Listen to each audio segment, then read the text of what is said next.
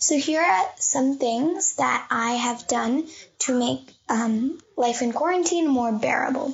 First, I start with a great Italian breakfast. Some advice that I have for young people is to not look at the news 24 7. I've created a schedule for myself and my sisters. I've used the isolation period to read more books, to do more research. Something that everyone can do is sleep. I feel that this pandemic will blow over in a few months, but the political and economic implications will be felt for years to come. Thank you.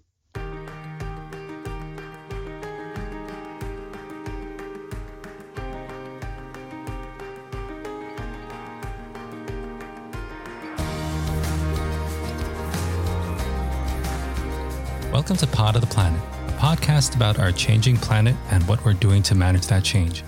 If this is your first time tuning in, just to introduce myself, I'm Q Lee, and I'm part of the communications department here at the Earth Institute at Columbia University. If you've actually listened to all five episodes leading to this one, wow, uh, thanks so much. Uh, you're awesome. Uh, you deserve a medal or, or something of that kind. Seriously, go ahead and email us. I'd love to hear more about it.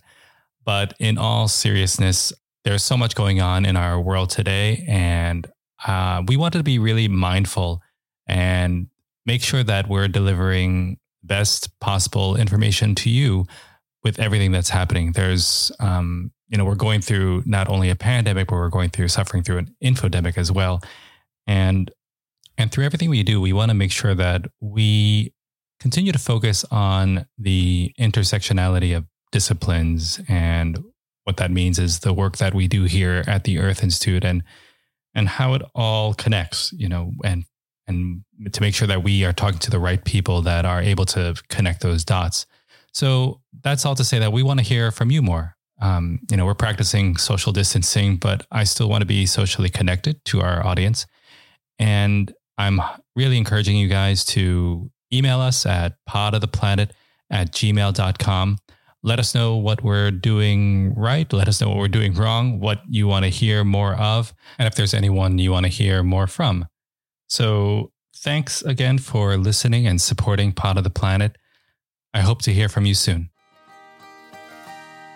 This episode, we get to hear from young people, the youth, uh, something I know very little about, and my body painfully reminds me of every morning whenever when I wake up. yes, but we get a chance to hear from students from all around the world, including a classroom in, in New Jersey to a student in Zambia, talking about their coronavirus experience. And the person who put this together is a young grad school student here at Columbia University. His name is Brighton Kaoma. Brighton, how are you doing today? Thank you. I'm doing really amazing. And how are you doing? I'm good. I'm good. Thanks for asking. I'm really excited uh, to get into this episode. Can you tell me how this all came about? Yeah, so I mean, it was very exciting for me to run a workshop with young people from Zambia, New Jersey, London, and Italy.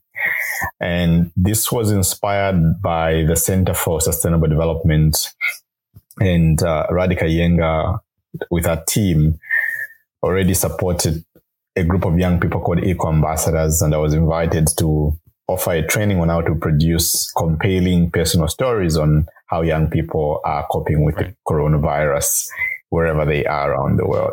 And and you yourself, yeah, you know, I I, I consider you a young person too, Brenton, but yeah. you've actually you're you're a veteran when it comes to these things. You've been working in radio uh, for for a long time now. How long has it been? Yeah, I've actually been working um, at the intersection of radio and sustainability for the last 10 years, uh, mm. 10, 11 years. I started when I was in my teenage years and I was inspired primarily by the variation in the climate back where I grew up in Zambia. So that the, the frustration provided a launching pad for me to use radio and inspire over 2 million weekly listeners on Radio Icengelo in Kitwe. Mm-hmm. Yeah, that, sounds incredible. I, I really uh, let, let's let's talk a little bit about that. You're you're originally from Zambia. You said you started in your teenage years. Um, can you describe a little bit about where in Zambia you're from, the kind of conditions or, or your family life, what, what that was like? Yeah, I grew up uh, in uh, Kitwe on the Copperbelt province of Zambia. So this is a city that is primarily a copper mining town. So as you might know, Q, Zambia is one of the leading producers of copper globally. Mm. And uh, I mean, I grew up in a very amazing family, three sisters and one young brother. So a family of five children. Uh, my parents, my mom and dad are currently local farmers in Kitwe. So it was pretty exciting growing up. Um, um, of course, there were a lot of environmental problems such as sulfur dioxide emissions from the mines, which mm-hmm. led to a lot of other associated respiratory conditions like asthma, for example. So at an early age, I saw lots of problems and I was inspired to take action by using radio. And that was an exciting journey. Why why radio? What is the power that radio has in activism, especially eco activism as you describe it? So, uh, as you might know, Q, in Zambia, just like any other African continent, internet penetration is primarily very low. So, most local people that don't have access to the internet use radio as the most trusted medium of information. I remember when I was a kid, each time I wanted to know what time it was, I would turn the radio on and wait for the announcer to say, it's now 10 o'clock, and I would get ready to go to school. So radio is also very inexpensive, and even those people that are living below the social foundation are able to afford a radio cassette. So it continues to remain a very powerful medium of information on the continent. Yeah. And your, I mean, your journey is uh, absolutely incredible. Just when, when I'm standing from the outside and and, and looking in uh, Brighton and and I'm really impressed and I'm and I'm really uh, glad that I am slowly getting to know you. I I, I hope we can speak more as um, these podcasts carry on and and hopefully I can learn from you being you since you're the radio expert and and uh, and all these just like the way these um, you know these young people um, have put together their responses. I, I'm really excited that we can keep on doing this type of um, radio type of activism. I'm curious, you know, you talk about being from Zambia yeah. and the, um, you know, the issues that you're faced with there, especially when it comes to respiratory things and, and that being a, a clear health issue yeah. uh, for re- when it comes to respiratory illnesses. How does that, how does that, uh, I guess, compare to what's happening now when it comes to the coronavirus? Do you, is there, have you been in contact with your family in, in Zambia? What, what's the situation like there? Yeah, um, I've, I've, been in contact, and of course, I'd love to contribute and get to share more insights using this platform. Uh, so I've been in contact with my parents every now and then. Currently, they're able to use WhatsApp, so they call me each time, and I think they're trying to now learn how to best position the phone in their in front of them when they're doing a video call because their entire face is on the screen. But that has been pretty exciting so far. Uh, I'm anchoring in, in my apartment here uh, at Columbia University, and I've been talking to my parents uh, almost on a daily basis. They are both good. They are both in their 60s. And uh, of course, there are a lot of measures that the government has put in place, uh, such as um, ensuring that there is um, social, I mean, social distancing. Um, there's a mandatory uh, wearing of masks in public places. So only about a cumulative of, of 60 cases have been recorded in Zambia, and we are seeing a mm-hmm. decline in the number of infections. Uh, so things are slightly getting better because people are doing the right thing and practicing social distancing. Has radio played a big part in the information outreach in Zambia? Absolutely. And uh, I've seen how most radio stations are now acting as the repository of knowledge and information on how young, on how people should behave towards this virus. So each time when I speak to my parents, for example, they would tell me about how they heard on radio on the relevance of social distancing and practicing basic hygiene practices. So it continues to play a key role. And I'm imagining a place in northern Zambia that doesn't have access to electricity and people only rely on radio cassettes for information. And others don't even know the existence of WhatsApp or Facebook. So it's communities like that that even more continue to rely heavily on radio as a medium of information. Mm-hmm. And do you remember like when it was when you were young, um, the kind of radio programs that you listened to and, and specifically what maybe inspired you to look into or be part of uh, radio?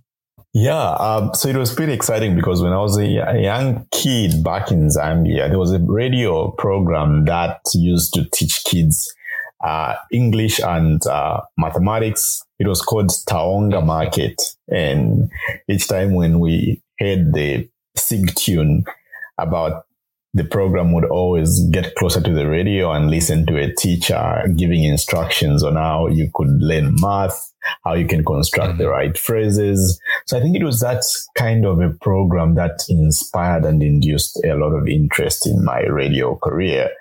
So when I went to mm-hmm. the radio station and got free radio airtime, which was given to me freely, I decided to use a similar model of Taonga Market to start my own program called Environmental Watch. So it was pretty exciting, you know. I, I worked with a lot of students yeah, yeah. and uh, professors from the Copperbelt University School of Natural Resources because my program was basically environmental focused and I needed experts. Yeah. And so, I mean, you and your your program continued on, and as you said, you've worked with um, I don't know how how many students has it been at this point? Hundreds, thousands of of young people, uh, training them in in using radio for their own activism. So uh, so far, there's been over a thousand young people that have been trained as radio broadcasters. This is also in mm-hmm. collaboration with uh, the Children's Radio Foundation in South Africa. So mm. the Children's Radio Foundation provided me and other young people with a launching pad to now radiate our skills to other young people in our community. And I co-founded a nonprofit that now trains young people in radio. So my work when I was 14 has continued even beyond what I imagined back then. Now thousands of young people are being empowered with skills. Amazing, amazing.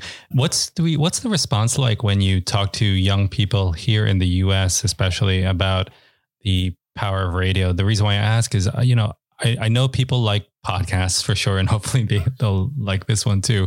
Um, but radio, when it comes to radio, you know, radio has a an interesting history. I'm not going to pretend to be a radio expert uh, or radio historian, but you know, when I was younger, um, I listened to, uh, you know, all my music was from the radio, um, and and uh, and you know you'd listen to uh, talk show hosts and people like Howard Stern, for example, and and all these you know radio personalities, and and that you know moved over to other places, whether it's um, like internet radio or Sirius, or uh, it just seems like live radio is not as popular. I'm assuming these days. Um, I, I, don't know what what younger people um, do. I, I, you know you have podcasts, you have uh, other kind of mediums. I'm just wondering, do do you find that people get it, that they understand what the power of radio is? So uh, that's a very interesting cue because uh, recently on Twitter, somebody made a tweet saying, I think we need to have a live podcast where people can call in and be able to contribute their thoughts. And then somebody hmm. replied saying, I think you're talking about radio. So it's exciting that uh, we can consciously, even when I interact with young people in the United States, uh, of course, there's been high penetration of internet, high penetration of other social networking platforms like Twitter, Facebook, uh, of course, podcasting. Um, but radio to some degree continues to provide that exciting interaction and feedback between the people that are listening and the people that are hosting mm-hmm. a show. So I think that's it, the uniqueness that sets it apart. Uh, but of course, right now we could equally use radio to make podcasts, for example, and be able to reach people that wouldn't necessarily reach within a radius um, that a radio catches in a particular location. So I think even here in the United States, uh, one thing that seems to yeah. obscure a lot of young people from seeing how impact radio is is the existence of other platforms that are easily accessible. But if you think about Zambia and most developing parts of Africa, radio mm-hmm is the most predominant source of information that most young and old people have access to. Uh, but of course, internet um, and other social media platforms like WhatsApp are slowly penetrating. We're seeing a lot of usage of these platforms among young people, but they still use radio. And now there's a collage of radio, WhatsApp, Facebook Live. So we are seeing this cross pollination of platforms to make radio even more enriching. Well, this is great, and and we look forward to hearing not only from these uh, eco ambassadors that you uh, worked with, but other young people that you'll be working with in the future in your program? Is it is it called Eco Radio? Is that what you're calling your project? Uh, so we, we're calling it, it's Eco Ambassadors. So there are a lot of young people that have already been involved, but I think we should yep. coin a name. I need to speak to Radhika and the team at the yep. Center for Sustainable Development to coin a cool name, but also we want to listen to young people and hear what they think. Maybe they might suggest more catchy names than we can. yeah. Yeah, no, no, it sounds good. And I'm, I'm, yeah, I think the story building and, you know, there, you know, dovetailing story building with activism and broadcasting that. Those are all amazing skills um, especially for these motivated young people to to have as they um, go forward in their activism. So yeah we this is a this is very cool. Thanks brighton for for putting this together. You know you yourself uh, like I said, you you've had such an, uh, an, a rich life, and at the at such a young age, um, will you come back and and maybe we can have a deeper conversation about just who you are and, and how you ended up here? I think that would be really exciting. That would be really exciting. I would want to do that. So just let me know anytime, Q. Okay. okay. I also want to encourage any students out there who are interested in the Eco Ambassadors program and any parents who want to get their kids interested to go to edforsd.org, which is short for Education for Sustainable Development.org, and look up the Eco Ambassadors program. It's a really great thing uh, program that's empowering kids not only in the classroom but outside of the classroom to not only be engaged in environmental science but to be active in it on a local level and beyond. So please do check it out. Okay, Brent, take care. I will talk to you soon. Thanks. Thank you.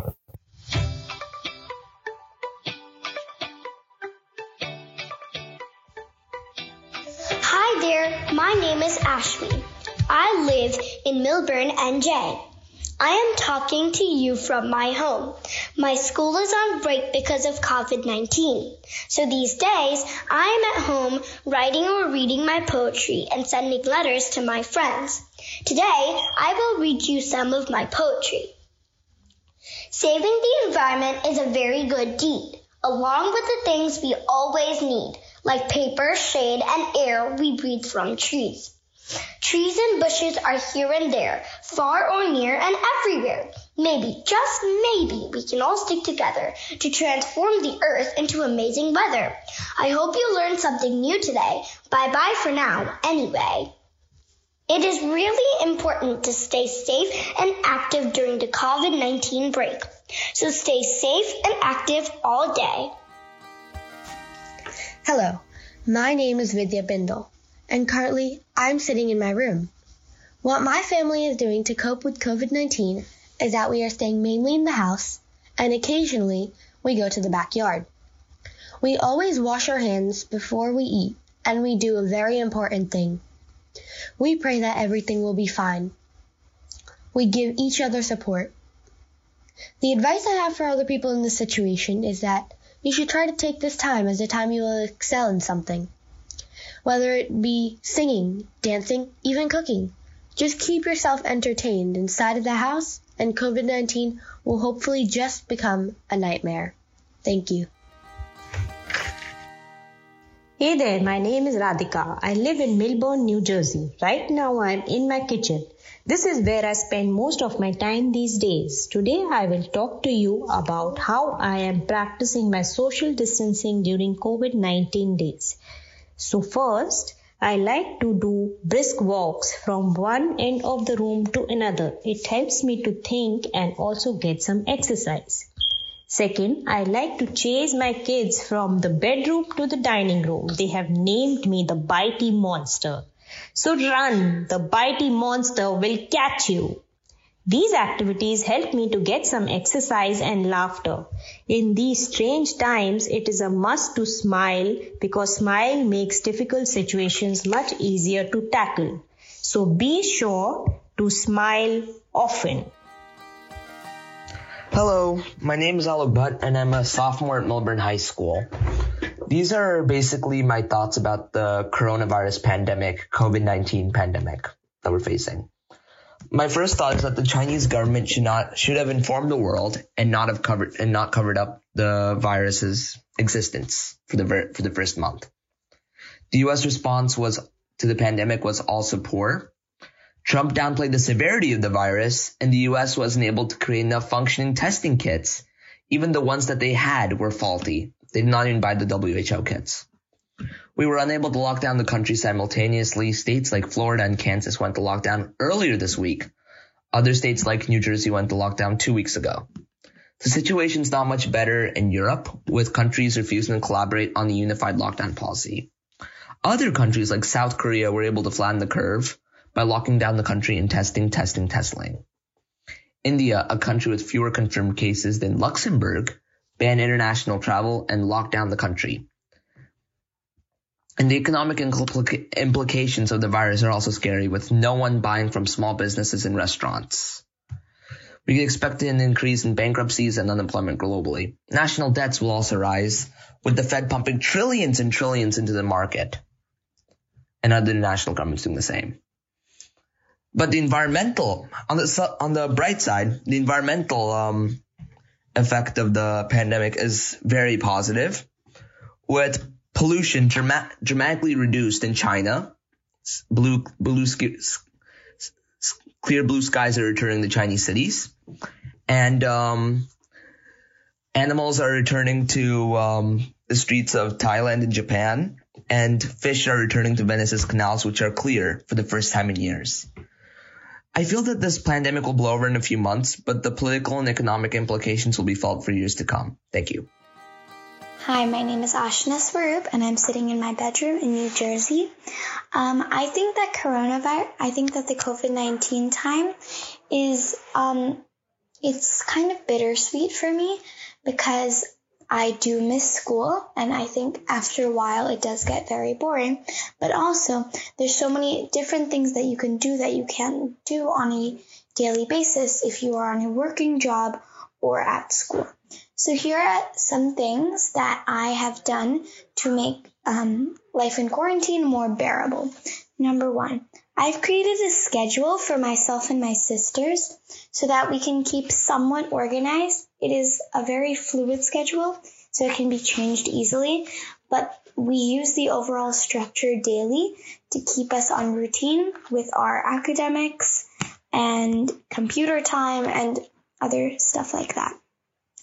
Also, going outside is something that I think it helps me uh, to take my mind off of stuff that's going on these days. So, um, going outside it also is good for your health and better for not getting your for not um, getting sick.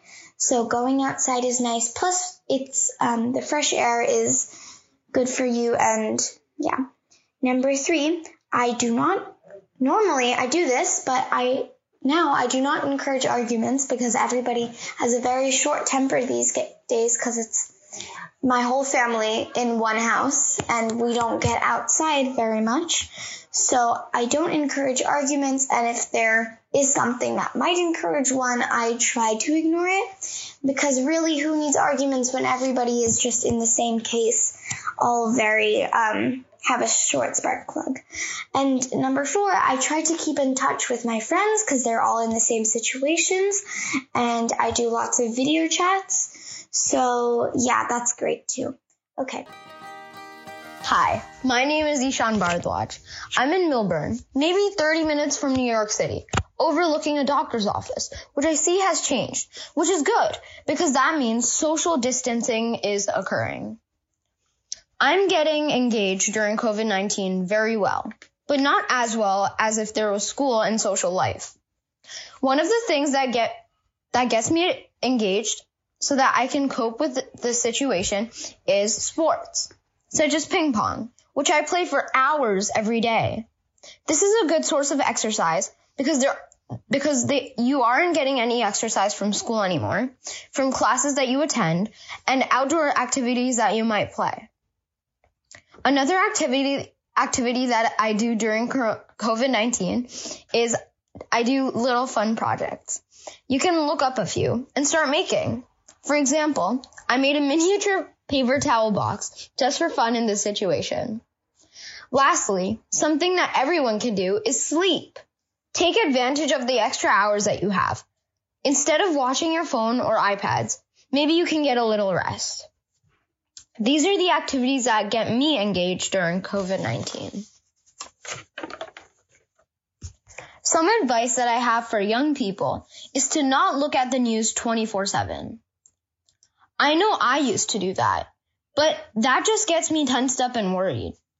So either don't look at the news at all or limit it to once or twice a day. That extra stress, especially during this period of time, is very bad. Another piece of advice is that this is a chance to build up your immunity and to and to stay healthy. Now, there's somewhat of there is somewhat of a mindset that you do not want to get coronavirus. So, you can so you can do that as well. This is all I have for you. Thank you. Hi, my name is Olivia Tutu. I'm a Zambian citizen uh, a student at the University of Zambia pursuing a degree in economics and development studies. I'm here to give my individual experience of the COVID 19 isolation. Uh, I must make mention that the time I heard about COVID 19, I didn't really know how serious it was and the impact it has on the world until recently when we experienced some cases. And I was, I'm an outgoing person. I love going out uh, to meet friends, to watch movies movies and I just love being outdoors because I'm a people person. But now uh, we've been having a lot of time at home, uh, spending time with my siblings, with my parents, and I've used the isolation period to read more books, to do more research uh, with regards to my program of study. And also, I've been trying to communicate with family and friends to just ensure that they are all safe and okay. And they're also following um, the simple lay down rules that we've been given in, in order for us to uh, lessen the spread of the virus. And really, I just want everybody out there to know that the COVID 19 is really serious. The coronavirus isn't here to play. And so it's very important that we stay indoors, we avoid uh, gatherings of any sort, and just, you know, pray and be safe at home and show love to people around us and just hope for the best. Yeah. Thank you. Hey everyone, I'm very happy to talk to all of you. I'm Giovanna and I'm from Bergamo, a lovely city in the north of Italy. I'm a first year student at the University of Bergamo. Of course, I have to say that as a first year of college, my expectations were kind of different. But this experience is becoming a challenge every single day. It's already been about five weeks that I'm in quarantine here at home. This period for me, it's been mentally and emotionally stressful. Here in town, in my town, everybody knows someone who had COVID or who passed away. So it's easy to start thinking negative or procrastinating or why not crying. But I realize that all this is not necessary. We don't need fears. We gotta choose to stay in an attitude of faith and victory. We gotta choose to think the right thoughts. So don't put your life in autopilot. For example, how do I spend my days? First, I start with a great Italian breakfast, and then I follow all my online lectures. My advice in this period is to feed your mind with books because reading develops creativity, your passion, and you can wonder about many places that you will travel when all this will be finished. Then focus on your body. Keep it healthy. I used to work out and do some exercise to stretch a little bit while listening to some music. And I have to say that that's the best part. I have so much fun. Moreover, keep in contact with all of your friends. You will always smile or laugh with them. So try to design a lifestyle of thankfulness and try to keep all of your good habits. This is important because you have to react and you have to keep going. Start your day with intention. The intention of feeling good, the intention of being present. Every day is important to do something great for you and other people.